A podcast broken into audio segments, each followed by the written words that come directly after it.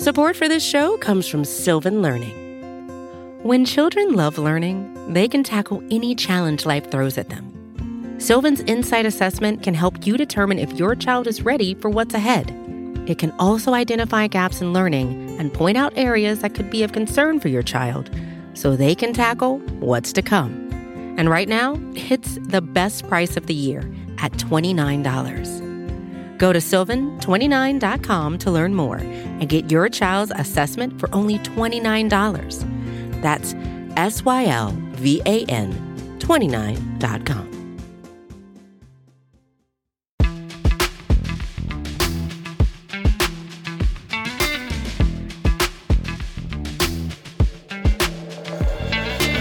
Welcome to the Hidden Yardage Podcast. I'm Mark Lane. You can find me on Twitter at the real Mark Lane. Joined as always by Sean Martin, who you can find on Twitter at Sean Martin NFL. And how you doing, Sean? Hey, good to be back, Mark. Another weekend here in Austin, Texas. Summertime weather is out and about. I guess the official uh, start a summer date hit the calendar, which is always kind of an arbitrary thing in the South. You know this too from living there. It's like, well, it's been feeling like summer for months, so whatever that date just comes and goes. It's like the 10,000th day bit that we did last week. It's like most people that just comes and goes. Same thing with the start of summer down here. But to know that it's officially summer is pretty nice. Yeah, I guess that's only relevant for people uh, further north in the hemisphere because, I mean, I got to tell you, growing up down south, yeah, who cares? I mean, summer started in May, May 1st. I mean, the really special part is that even football season feels like summer. So you take those two things, you know, that I like grew up on, summer times at the beach, which were so special growing up at home, and then football, and you put those two seasons together basically as far as how it feels, and that's why football season is so special here. What was like your like mark of the start of summer? You know, was it like a concert or like you know a lot of tours that like schedule the same times to go different places or like an event.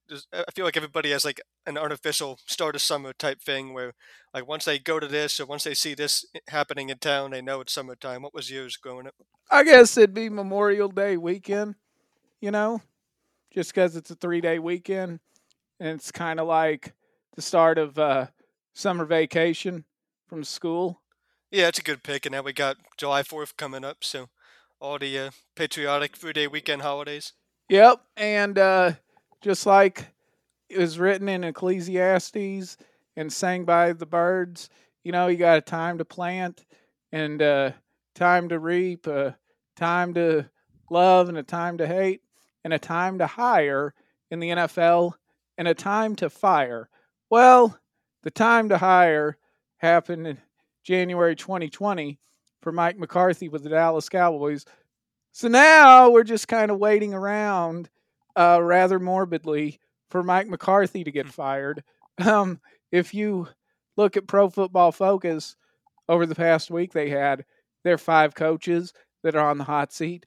Now, Mike McCarthy's on the hot seat as soon as he took the job because that's just the way it is with the Dallas Cowboys. But nevertheless, can we say that after the coach before him got ten years without ever making a conference championship game? Now, we knew they weren't going to do quite that again, but like it was still a ten year tenure under Jason Garrett, where it's like, okay, the next coach might think that he has some stability here, and then McCarthy has almost said anything but because he's lost a quarterback at times and he's had to suffer defensive coordinators, even though having Dan Quinn around is probably what saved his job even up to this point. But he still probably thought that it would be more stable than what he's dealt with now. Uh, Jason Garrett was on the hot seat after the 2013 season, and then every season thereafter. like, you know, and a lot of the Cowboys' hot seat has to do with the nature in which Jimmy Johnson mutually decided to leave the Cowboys after a Super Bowl win, for goodness sakes, and the two year tenure of day uh, of um, Chan Gailey. So that's really just kind of engendered this perception that you're always on the hot seat because Jerry Jones is looking for a splash or looking for the next shiniest object that's out there. So that's where a lot of this perception comes from fairly or unfairly to Mike McCarthy. Yeah, I was trying to look at, you know, the schedule wise as far as where this season makes sense to potentially move on from him. If things are going south, of course, with, you know, the way these games are playing out. And I almost kind of wanted to, you know, off-season shock jock this and get a headline out of finding a stretch early in the season where I think you see a stretch of games similar to last year where I mean, last year was forced upon you because of the Prescott injury, where you knew you were going to have to lean on the defense, but you saw games where that was going to be possible, and it certainly played out that way. And the defense kept you in those games. Cooper Rush did a great job filling in, and you were able to stay winning and uh, in the divisional race against the Eagles. So I see a similar stretch of games where it's like early in the year, you, you could still lean on the defense and take some of the pressure off Mike McCarthy and Brian Schottenheimer's new offense when you play teams like the Cardinals early on and New England potentially with some of the struggles they've gone through with Mac Jones and and then it quickly turns into you know games you're going to need the offense to come around for. So that's where I wanted to maybe put this earlier than you would expect when you look at games like San Francisco against the Chargers and Kellen Moore on a Monday night, the Rams game, you're still gonna have to put up points, and then of course Philadelphia. But then you look at the stretch after that, and it's like, okay, you're not gonna fire McCarthy doing that because there's winnable games right after some tougher games potentially with San Fran and Los Angeles. You got the Giants, you got Carolina on the road, you got Washington. So I pushed it down later oh to a stretch in the season where you're back to needing the offense to play well, and it's against playoff teams from a year ago and expected playoff teams going into this year, and it's late enough in the year to know, you know, what this offense is going to be. It's the same point in every year under Kellen Moore, where we were asking, okay, what's the next step for this offense? And now McCarthy will have to answer to the same thing. So I put it at, you know, week 13 versus Seattle seems to always be a close game against them. Week 14 versus Philadelphia at home, of course, that's a Sunday night game. And then we all know about the two AFC East games back to back playoff teams from a year ago that faced off against each other. Week 15 at Buffalo, week 16 at Miami. So somewhere in that stretch, if the offense is doing the same thing it, has been doing the past couple of years, where it's sputtering against these teams and the defense is having a hard time keeping you in the game against the likes of Geno Smith, Jalen Hurts, Josh Allen, Tua Tagovailoa, however it looks in this quarterback gauntlet late in the year, then you know I think that's the reasonable reasonable point to start discussing if uh, you know McCarthy is going to be a mid-season or late season coach firing. But yeah, I don't think it's early in the year where you can lean on the defense the same way you did last year and even get through some potential rough patches in games like the 49ers and Chargers because of what happens on the schedule after those games. So I look at it as late in the year. And then, of course, even second to last week of the regular season, you play Detroit, who could be a surprise team in the NFC North. So that's another potential game that you could have to put up points and see what you do against Jared Goff. And if it's all falling apart at that point, then yeah, McCarthy would have a hard time saving his job uh, you know, after a potential Saturday night loss to uh, the Detroit Lions. It still feels weird to say that that game's on a Saturday, but yeah, Saturday, December 30th at home in week 17. I think that it's really kind of a set of combinations for McCarthy to get fired in the middle of the year. Here's what I mean. So I think that the, the only stretch where he could get fired would be over that week seven bye week. And not just because it's a bye week per se. I think it just doesn't make any sense to fire him um, at any point from weeks 8 to 18 because Dallas could potentially be in the thick of things throughout that stretch you just don't want to shake anything up like that. I don't know that it would produce any benefit. However, it's the bye week in week seven where I think something could happen. And it'd be like this if Dallas is two and four going into that bye week, and it doesn't matter who those two wins are against, or even if they're one in five, who that one win is against.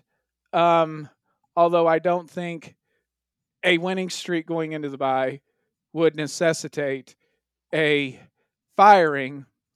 I think that, um, you know, just uh, I think that's where it, you would look at it is during week seven.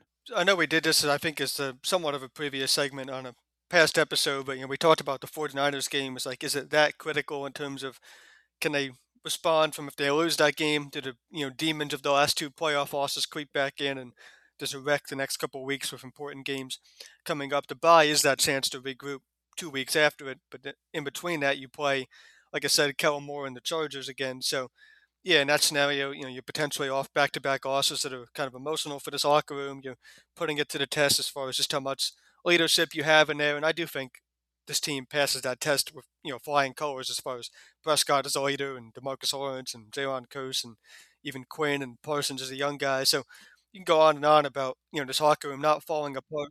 I think if it's two and four, the division is getting away from them with a clear front runner and they come off of a loss going into that week seven, and the defense is doing everything they can, and it's the offense's fault.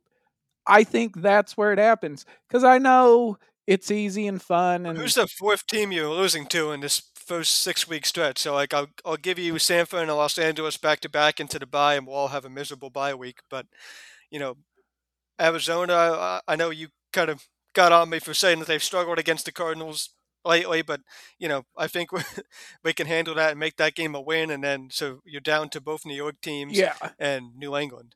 Yeah, that's what I'm saying. Is so the Jets would be the you know which would be another McCarthy loss to Rodgers. So yeah, all before the bye, you could have a loss to Rodgers, a loss to your playoff team that's knocked you out the last two years, and Kellen Moore, all before the bye week this year. Yeah, yeah, that's what I'm saying. It would take something like that and a team running away with the East. The defense is doing everything they can, but the offense is sputtering. And like I said, it's fun. Oh, uh, they can't beat the ghost of Christmas past in the 49ers and the ghost of Christmas coulda with the Chargers, the ghost of Christmas woulda with the Rams, and ghost of Christmas present with the Eagles. But it's really that kind of stretch going into the bye where I think that they might try something. After that, I think they just ride it out, unless it's particularly egregious, which I don't think it would be. I think it would steady out and then they finish eight and nine, heaven forbid. And also to catch the 49ers games, it's too early in the year to, if you do win that thing, and, you know, we'll flip this thing on a positive side. If you win it, it's too early to really hang your hat and be like, oh, watch out for the Cowboys come playoff time this year. Like, we can already go ahead and punch their ticket. They just beat the 49ers on the road in prime time. Like, there's still so much that's going to happen after that game. So it, it would be a nice win and one you can look back to if you do see them again in the playoffs. It almost feels inevitable somehow that there's going to be another Cowboys 49ers playoff game along the way. But regardless if that happens or not, you know, it's too early in the year to for that to be a landmark type of win to really save your season. You still have to go prove it against really good teams, the Los Angeles teams back to back, sandwiched between the bye and then a big stretch of divisional games right there in the middle of the year that's going to define your season, really. Yeah, and I think you raise a good point about beating the 49ers and that you can't really say, oh, the Cowboys are back. You know, they're so effing back, as, you know, that's a meme that goes around. Um, it's it's a point in Cowboys history, Sean, where I don't know. Is there anything that they can do? Um, and and I'm talking in a regular season. Is there anything they can do within a regular season that engenders any confidence that this season is going to be different than the past 26 years? Or do you think that the franchise has lost so much credibility that people aren't going to take the Cowboys seriously until really late January? Yeah, unless Mike McCarthy's offense just does something that, you know, historically a Mike McCarthy offense hasn't done. Of course, with Aaron Rodgers, he put up big numbers, but unless they're like the talk of the league as far as being a high flying offense and they're just throwing 50 yard touchdowns with ease to CeeDee Lamb week in, week out, and they're the greatest show on turf. Unless it's that, yeah, I don't think we can talk about this team being anything but potentially the same old Cowboys of struggling in the playoffs until you know, they really prove it down the stretch in January. I know, you you're kind of a guru with uh, past Cowboys schedules and what week everything was, so we might put that to the test a bit here. But I looked at all the playoff years under Dak Prescott and kind of tried to find where, at least I thought that landmark win was, and then of course we all know where these seasons ended. Only one of them in the divisional round, and the two of them in, in the divisional round, and the, the rest being a first round playoff exit. So 2016, I think, is a pretty easy pick, right? It's that Pittsburgh game, the back and forth on the road against Roethlisberger, and Prescott hangs in there, and Ezekiel Elliott scores the walk-off touchdown, and it's one of the more memorable, memorable games of their time together. And now that Ezekiel Elliott is no longer with the team, of course. So 2016, that was Week 10, and then that team still falls short in the very first playoff game against the Packers. 2018, I picked Week 14 overtime win against the Eagles. Amari Cooper makes a difference in it. You're thinking that this pass offense is going to have enough, and you know the Cooper trade was the right idea. And the week before that game, actually, you can add that they won on the road at the Saints, 13 to 10. So you kind of had different types of wins. You were showing that you could win a low-scoring game. You were showing that you could put up points and battle it out in overtime. And that season fell short as well, of course. And then 2019, kind of hard to pick. Early in the year, I went with at New England, the CeeDee Lamb walk-off touchdown, 39, 29, or 35, 29. And, you know, Lamb scores that touchdown, and the offense wasn't the same since, even though that was so early in the year, week six. The offense never found its footing after Lamb crossed the pile on there. So that season ended in disappointment. And in 2022, I picked two games. Week 11 at Minnesota was an easy one. Tony Pollard had a huge day, really changed the course of how the Cowboys are looking at the backfield to this day. Now Pollard, you know, expected to have more games like that. So he goes off at the Vikings. They win 40 to 3. And that was an offensive showing. And at week 13, you had the drubbing of the Colts 54 to 19, where the turnover chain just, uh, you know, streak just got going. And Dan Quinn's defense really just turned it up in a way that they haven't shown in many other games, quite to that level, 54 to 19 against the Colts. So all those games combined were ones where you thought this team was finally going to show something and that they proved that they could be a contender. And we know none of those seasons even reached the conference championship game. That's what I'm saying is they've had good moments. They've had just uh, games that kind of show this year is going to be different. I mean, even in the Romo era, for example, they beat the Saints on the road, undefeated, 13 and 0. Uh, and Dallas was on a two-game losing streak at eight and five. Um, they beat the Eagles and wrested control of the NFC East in week 15 in 2014. Um, and were undefeated on the road that season. But they never mm-hmm. got past the divisional round, as has been the case since 1996. And I just think even with kind of late season wins, like they even had over the Eagles, although it was Gardner Minshew, um, I, the late season statement games, I, just don't think make enough of a statement because of the paragraph of disappointment that's been the last quarter century. So you know, you talk about previous Cowboys seasons. Cowboys fans back in the late 60s, early 70s were so uh, conditioned from losing in the NFC, I mean, the NFL championship games against the Packers in 66 and 67, then losing to the Browns in the NFL divisional in 68 and 69 that they just figured Craig Morton and the Cowboys were going to find a way to mess it up en route to Super Bowl 5. They just figured each game was going to be the disappointment, which Super Bowl 5 ended up being. So, mm-hmm.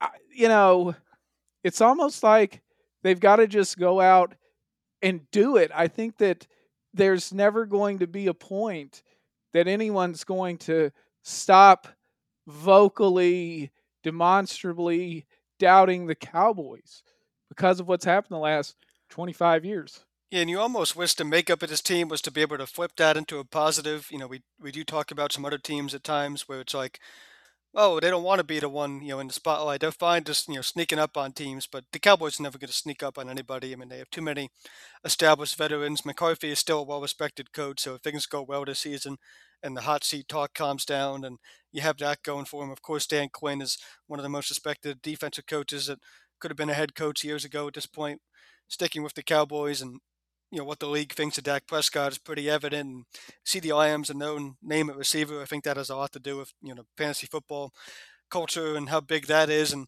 how much of a volume of targets he gets compared to other wide receiver ones. So CeeDee Lamb is known, and you know of course fans will casual fans will take some adjusting to not seeing Ezekiel Elliott out there, but Tony Pollard will make a name for himself. I have no doubt about that. So you almost wish they could beat a team that takes full advantage of everything you just outlined, where it's like, you know, it's fine if you don't talk about us as contenders. We know what we have. We're gonna just roll in there and catch teams off guard and and beat them. But really, it's them being caught off guard in these big playoff games, which is frustrating. You know, it's the 49ers with Brock Purdy being able to do enough to to beat you, even though you had them quarterback advantage in that game and couldn't make it happen. Of course, losing Pollard was a big part of that game, but still couldn't make it happen and golden opportunity to, to do so. And you know, the offense falling flat late in the year despite all those names I just rattled off. So yeah, you wish I could beat a team that was you know had that kind of to steal a baseball term, you know, small market, steal to so type of thing, but it's just not the team that's going to be able to do that. They know that, and it's a for better or worse type of thing. And I don't know, you know, what the answer to that in football terms is as far as well, you know you're not going to be that team. How do you, you know, build the roster as such so that you can still just go out there and do it and you just have to do it. Like you said, you just have to be able to adjust on offense. They have a new play call this year, so there, there is some hope and some expectation of that. You have to adjust on offense. You can't be doing the same thing for 17, 18 weeks. And we have to hope this defense somehow lives up to every bit of, you know, the hype that they have. Because this team has had games where when I was looking for all those examples I just gave of different games where you thought this team was a contender and it didn't work out. You know, it's like whenever that 19 to 9 loss to the Chiefs, it's like we always talk about this team consistently, the defense being the problem. It's like they've had games where the defense, even before they had the personnel they have now, still stirred on its head and the offense was the problem. So I'm not trying to, you know, oversay that the offense was consistently the problem because they have plenty of big games too. But they have more games than I think fans will remember and realize where it was on the offensive side of the ball to do more and you could have had a better outcome. And certainly the playoff games have played out that way too. So that's the thing that needs to change. And we know who most of the main players in offense are going to be. We know what the league thinks of Prescott needing to get more playoff experience or wins under his belt to really be widely considered up there with the other NFC contending quarterbacks, which is wide open right now. Now that Rodgers is gone and Brady is gone and all that, so it's right there for the taking for Prescott, and he's the you know it falls mostly on his shoulders, I think, as far as proving this team could be any different. Yes, and one way that they could get there is by evaluating their roster and seeing who would make for great draft capital in the future. Everybody's got to cut down to 53 man roster at the end of preseason, and the Cowboys are no exception. So, Sean, who are some veterans uh, on the roster that you would be willing yeah, to so I have three names at the end of preseason? I'll asterisk this right off the top by saying they're names that I'm excited to see what they do with the pads on at camp. So they're kind of like, you know, of course you have to trade something to, to get something. You know, I mentioned fantasy football already on this, so I'll say that that skewed fans' perception of a trade where they think they can just, you know, sip off a player that's played two snaps in a preseason game. It's like, what do you mean we can't get a starter back for this? You know, it's not how it works. So these are players with different levels of, of experience, different abilities to help this current Cowboys roster, and I think most of them ultimately will be here. And I would say the likelihood of any three of them being traded is um, is pretty low. But again, they're worthy enough where you can get something in return and fill out another spot that's thin on your roster if injuries happen or those types of things. So for starters, I have Matt Farniok. I really do like his consideration to be a starting left guard for this team. But if somehow it doesn't work out, we know they have so many other names they're trying, including swinging some of these tackles and Terence Steele. And so somehow to shuffle left guard leaves out Matt Farniok. I think someone else could look at him as a potential starter on the interior with good flexibility and try to get the most out of him while he's still on a rookie contract. So Matt Farniok is my first one, even though, again, I'll reiterate that I almost prefer to see him uh, as a starter on this team, and I don't know if he's being talked about by many other Cowboys fans as a potential starter right now, but he should be. Sean McKeon at tight end. That's, of course, if Schoonmaker and Ferguson and Peyton Hendershot all kind of push him down the depth chart and you have an excess at tight end where you don't think you're going to have much of a role for McKeon. There's another team that really values, you know, blocking out of a tight end, maybe the 49ers in their run game or the Chargers of Kellen Moore and that familiarity with him want to get Sean McKeon. So is there a market for him to be able to get another player on offense that's going to play more snaps than, you know, what could be your fourth tight end, depending on how your rookie second round draft pick works out. And then uh, defensive line on the shuffle with Dan Quinn wanting to use all these guys. Does he really have a spot for Chauncey Golston? He only played a season high 28 snaps in week six against the Eagles. That was a 39% of the team's defensive snaps in that game, and that was his high watermark. So he feels like a guy who makes the most of his snaps, of course, and makes some splash plays. But, you know, can Viliami Fehoko take that role? Can Neville Gallimore and also Odighizuwa earn all of the snaps on the interior to the point where Golston doesn't have any defensive tackle snaps and he has to go out and play end? And if he's playing end, does he really have enough of a role around Parsons and Demarcus Lawrence and Sam Williams, we talked about last week, and Dorance Armstrong to play any of those spots. So he's a rotational guy. You don't want to mess up the rotation too much, but is there enough snaps with Chauncey Golston where you don't value what he could be in a trade package to get something else back? So all potential starters slash uh, flex players, but guys who could get you something in return. Matt Farniok, Sean McKeon, and Chauncey Golston. Yeah, and really for the trades to even happen, there has to be a market for these guys, there has to be multiple teams kind of interested in their services. Those that also um, are low in the waiver priority. Well, what's how do you know that? We'll just take a look at last year's or you know 2023's first round draft order and that's the waiver priority. So the Bears they get first dibs on players that are waived. Um, so if you want to leap the Bears, that's why you'd kind of make a trade. Uh, that being said, I think Farniok sounds risky, but that's how Dallas was able to bolster their uh, defensive. I mean, their offensive line in 2018 um, with Parker Ehinger from the Chiefs. And then in 08, they did the same thing with Montre Holland, who was a guard, who they got from the Broncos in 2008. So, you know, there's something to be said about that. I would look at trading either Cooper Rush or Will Grier. and Grier's kind of a long shot. But if there's a quarterback needy team, maybe I let Cooper Rush get away only if it doesn't affect the quarterback room. Uh, that'd also be risky because you've actually had to rely on Rush for the past two seasons. I would look and see if there's a market for Simi Fehoko. You know, because receivers bigger market for Grier than Fehoko, but I've just never been a fan of his. I know his that's why I threw I, that I in there. Me wrong.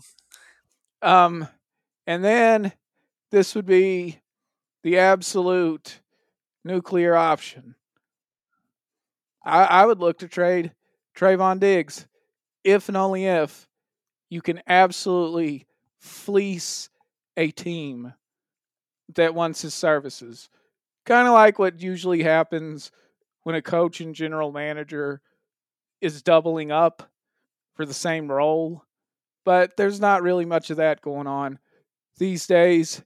but it would have to be a situation like that.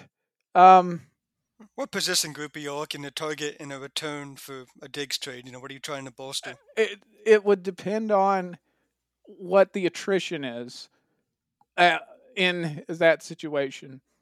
Uh, I would really look for draft picks. That's the only way that I would do something like that is with an eye for the future, because I think that I can get by with Gilmore and Bland and Nahshon Wright and maybe Kelvin Joseph. You know, it's their time to shine. But it would be just a, a real risk to do something like that. Like I said, with an eye for the future. Yeah, the way this team drafts, I mean, it doesn't sound like a bad idea to go ahead and try to get it ahead of a player that is going to be tough to lock into a, any type of team friendly contract and then just turn that into picks lean on the fact that you've drafted specifically cornerbacks well. You know, you mentioned how much of a step up that would be for DaRon Bland if that happens, or how much of a vote of confidence that is in him. And that's somewhat warranted at this point, even though I'd warn that, you know, corners can be very finicky. Remember when Anthony Brown was the best thing we've ever seen his rookie year, and he was making plays on the ball that we haven't seen from a Dallas corner in years, and we thought we had the next best thing. And then his career was still valuable here. And I was at the game where he had a pick six against the Giants, and you know, he, he was valuable as far as just being a guy who could play snaps in multiple positions and be in the right position at the right time to get turnovers and all those things. But yeah, vote of confidence in DaRon Bland that might not quite yet be fully warranted. But don't forget that, you know, guys like Israel Mukuamu can play some corner as well, and Jayron Kearse can be a slot defender. So, yeah, this team could get by without Trevon Diggs. I think the scenario where we're talking about that is, you know, more likely if he's injured and we're trying to come on here and figure out what it's going to look like without him in an injury. The idea of a trade right now, you know, does seem a bit out there and far fetched, but it could easily uh, happen if you know the draft pick capital is that good to get after a team that really needs to rebuild a whole defense. What better way to start than with a shutdown corner? To probably one of the hardest positions to find. Dan Quinn seems to have a way to find him with ease. So if he's you know if you get the sense that Quinn is going to stick around and be a guy who's going to help you through those drafts and make those picks that you get back in a Diggs trade, then that easily could uh, start to make sense. Also, Diggs, like I said, is for consideration because he's entering the final year of his contract. So if you just kind of get the sense that this isn't going to work out, um, maybe you let him get away. But then again, if he does play out the rest of his contract with you, and you know he's not going to be back, and someone's going to sign him some huge contract in the offseason, think of the compensatory pick. So, but again, that's just that would be a set of conditions that I don't think we will see that would warrant Trevon Diggs getting traded. But uh, you know, I, I I think that it's a fun exercise because they are going to have to go from 90 to 53, and that's going to be tough. And they may have some guys on there that other teams really want and can't afford to let just go through the entire waiver order. Your new homework assignment. I know you talk to way more people connected to this league than I do. Your new homework assignment: just start making calls and find a team willing to trade for Simi Fehoko for. Okay. All right. Yeah, I'll do that. That and the pork roast sandwich. If you do, I might have a new co-host next week. It's like, man, I found out that Mark just got hired by the Cowboy scouting staff or something. It's like, you know, he got he got promoted. Now I got to find someone else to come sit here and talk sandwiches with. No, I, I what I would do is I'd show up my first day and say, uh, "We like our guys," and then not scout anybody. We're trading all the picks for, you know, down the roster players and other teams because they're our guys. Yeah, that's right. Let's go ahead and get some Cowboys birthdays. On Wednesday, the future Hall of Famer, or the eventual Hall of Famer, linebacker Chuck Howley turns 87. He's with Dallas from 1961 to 1963. Uh, he had a career ending injury with the Bears, which is why the Cowboys were able to get a hold of him. And, well, he turned it around, and now he's going to be enshrined in Canton in August.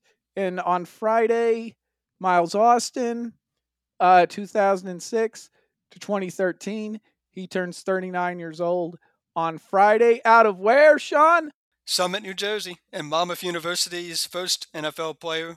So proud, the pride of the Monmouth Hawks from Long Branch. And where is that in related to pork roller Taylor Ham? Oh, Monmouth University should be firmly in the uh, pork roll uh, territory. It's uh, the only like uh, Division One like main sports type of college in the Monmouth and Ocean County area. So it's uh, you know the only Jersey Shore school, if you will, that has Division One sports. It's you know there's Rutgers up north, and then there's Monmouth down in the shore area, and they've really built up the sports the past you know a couple of seasons to where they were less relevant. And of course, some fans might remember the basketball team with the bench mob, and they kind of started the whole bench thing, and was were on Sports Center every night with that. And then the football team has made some noise as well. So yeah, Miles was the first uh, football player of those to make it to the NFL and play for the Cowboys and make a name for himself out of Monmouth. And then I, I will always remember his walk off overtime touchdown against the Chiefs and Brad Sham's call of that play and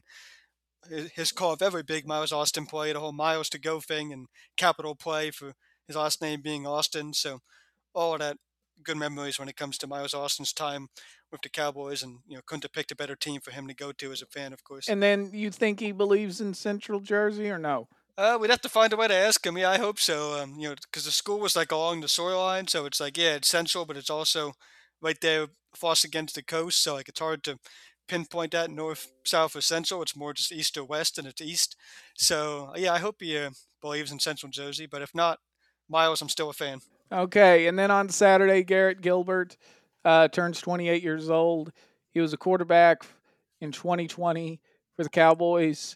Uh, started against the Pittsburgh Steelers, and whoa, they almost won, and then they didn't because that game carried the most ridiculous amount of like what's the word for it? like it just carried the most ridiculous amount of like hype for a game you didn't actually win ever like it was like two weeks worth of twitter talk about gilbert like I don't know, maybe they have something here because he almost beat a middling pittsburgh team one of the most ridiculous things i've ever seen from the cowboys fan base but it was, it was kind of fun at the same time you know, we got some good jokes in and we're, we're used to so such bad backup quarterback play it's like you know what let us have our fun that we almost won but then cooper rush proved last year that we can actually win so it put that to rest but Eh, yeah, I think with Garrett Gilbert, um, teams they it, eh, eh, when there's that level of quarterback play, I think the opposition just says we're just going to let them go this week and not really prioritize them